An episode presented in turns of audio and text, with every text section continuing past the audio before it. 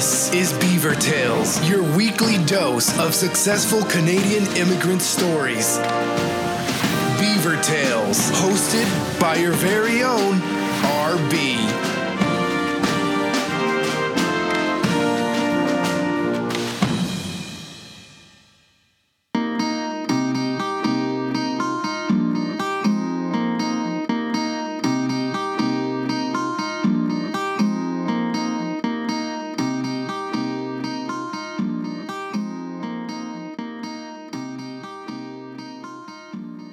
Well, hello, ladies and gentlemen. Welcome to another episode of Beaver Tales. This is a special Canada Day episode. Since many of you are already aware of what Canada Day is, but for those of you, let me just tell you Canada Day is the first day in July. It's the 1st of July that we celebrate as Canada Day because it's a national holiday. It's the day when the effective Constitution of Canada, which is in July 1867, when when it was the first time it came into being. So since then, this cele- this day has been celebrated as Canada Day uh, across the country. So today, like I said, it's a national holiday and it's celebrated all over the country across all the cities with different activities different games people participating in different events and and displaying their culture their traditions. And people from all walks of life from all ethnicities are participating in this. And it ends with brilliant fireworks and which are organized by all the cities across the country. Now in this particular episode i do not have an interview but I do have this excerpt from a book called Discover Canada. It's a study guide that is given to every person who applies for Canadian citizenship to prepare for a written test which is about Canada. Now, I found these small excerpts in this book which I think are very relevant to what the essence of Canada is. Since it's Canada Day, we are going to talk about who we are, what Canada stands for, what is our diversity, what's the background. I'm not going to give the entire book because the book itself is four or five hours long. These are small excerpts, like I said, and uh, I have just uh, tried to gather parts from here and there in that book to make this episode, and I hope you really like it. So please listen to these excerpts of what Canada is, who we are, and enjoy. Happy birthday, Canada!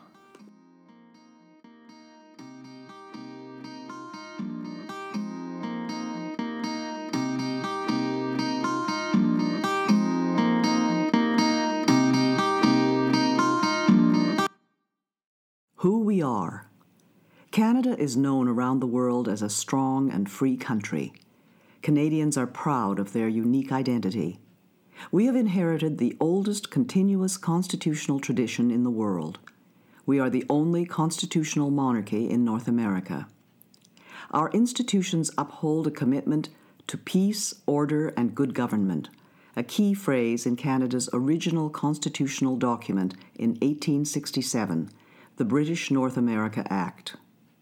A belief in ordered liberty, enterprise, hard work, and fair play have enabled Canadians to build a prosperous society in a rugged environment from our Atlantic shores to the Pacific Ocean and to the Arctic Circle. So much so that poets and songwriters have hailed Canada as the Great Dominion. To understand what it means to be Canadian, it is important to know about our three founding peoples Aboriginal, French, and British, 1940. In a speech to the Canadian Club of Halifax in 1937, he noted that immigrant groups should retain their individuality and each make its contribution to the national character. Each could learn from the other, and while they cherish their own special loyalties and traditions, they cherish not less that new loyalty and tradition which springs from their union. Canadian society today stems largely from the English speaking and French speaking Christian civilizations that were brought here from Europe by settlers. English and French define the reality of day to day life for most people and are the country's official languages. The federal government is required by law to provide services throughout Canada in English and French. Today, there are 18 million Anglophones, people who speak English as a first language, and 7 million Francophones, people who speak French as their first language. While the majority of Francophones live in the province of Quebec, 1 million Francophones live in Ontario, New Brunswick, and Manitoba, with a smaller presence in other provinces. New Brunswick is the only officially bilingual province. The Acadians are the descendants of French colonists who began settling in what are now the maritime provinces in 1604. Between 1755 and 1763, during the war between Britain and France, more than two thirds of the Acadians were deported from their homeland. Despite this ordeal, known as the Great Upheaval, the Acadians survived and maintained their unique identity. Today, Acadian culture is flourishing and is a lively part of French speaking Canada. Quebecers are the people of Quebec, the vast majority French speaking. Most are descendants of 8,500 French settlers from the 1600s and 1700s and maintain a unique identity, culture, and language. The House of Commons recognized in 2006 that the Quebecois form a nation within a united Canada. One million Anglo Quebecers have a heritage of 250 years and form a vibrant part of the Quebec fabric. The basic way of life in English speaking areas was established by hundreds of thousands of English, Welsh, Scottish, and Irish settlers, soldiers, and migrants from the 1600s to the 20th century.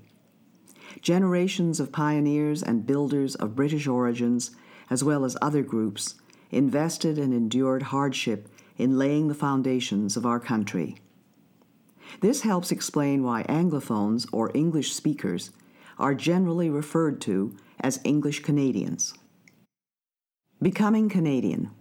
Some Canadians immigrate from places where they have experienced warfare or conflict. Such experiences do not justify bringing to Canada violent, extreme, or hateful prejudices. In becoming Canadian, newcomers are expected to embrace democratic principles such as the rule of law. Diversity in Canada. The majority of Canadians were born in this country, and this has been true since the 1800s. However, Canada is often referred to as a land of immigrants because over the past 200 years, millions of newcomers have helped to build and defend our way of life. Many ethnic and religious groups live and work in peace as proud Canadians. The largest groups are the English, French, Scottish, Irish, German, Italian, Chinese, Aboriginal, Ukrainian, Dutch, South Asian, and Scandinavian. Since the 1970s, most immigrants have come from Asian countries. Non official languages are widely spoken in Canadian homes. Chinese languages are the second most spoken at home after English in two of Canada's biggest cities. In Vancouver, 13% of the population speak Chinese languages at home. In Toronto, the number is 7%. The great majority of Canadians identify as Christians. The largest religious affiliation is Catholic, followed by various Protestant churches.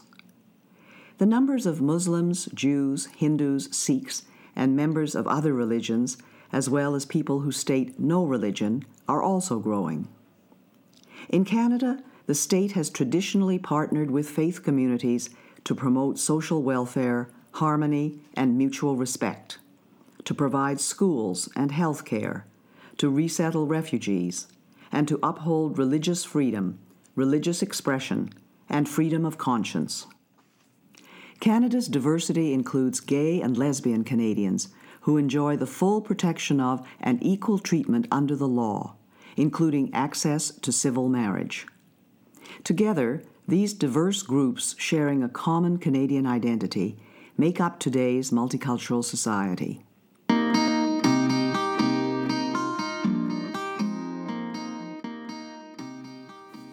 Well, that's it for this episode. I hope you have enjoyed it. Until next time, this is Beaver Tales.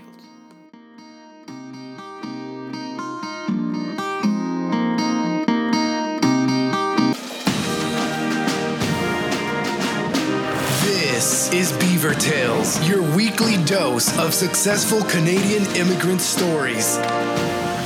Beaver Tales, hosted by your very own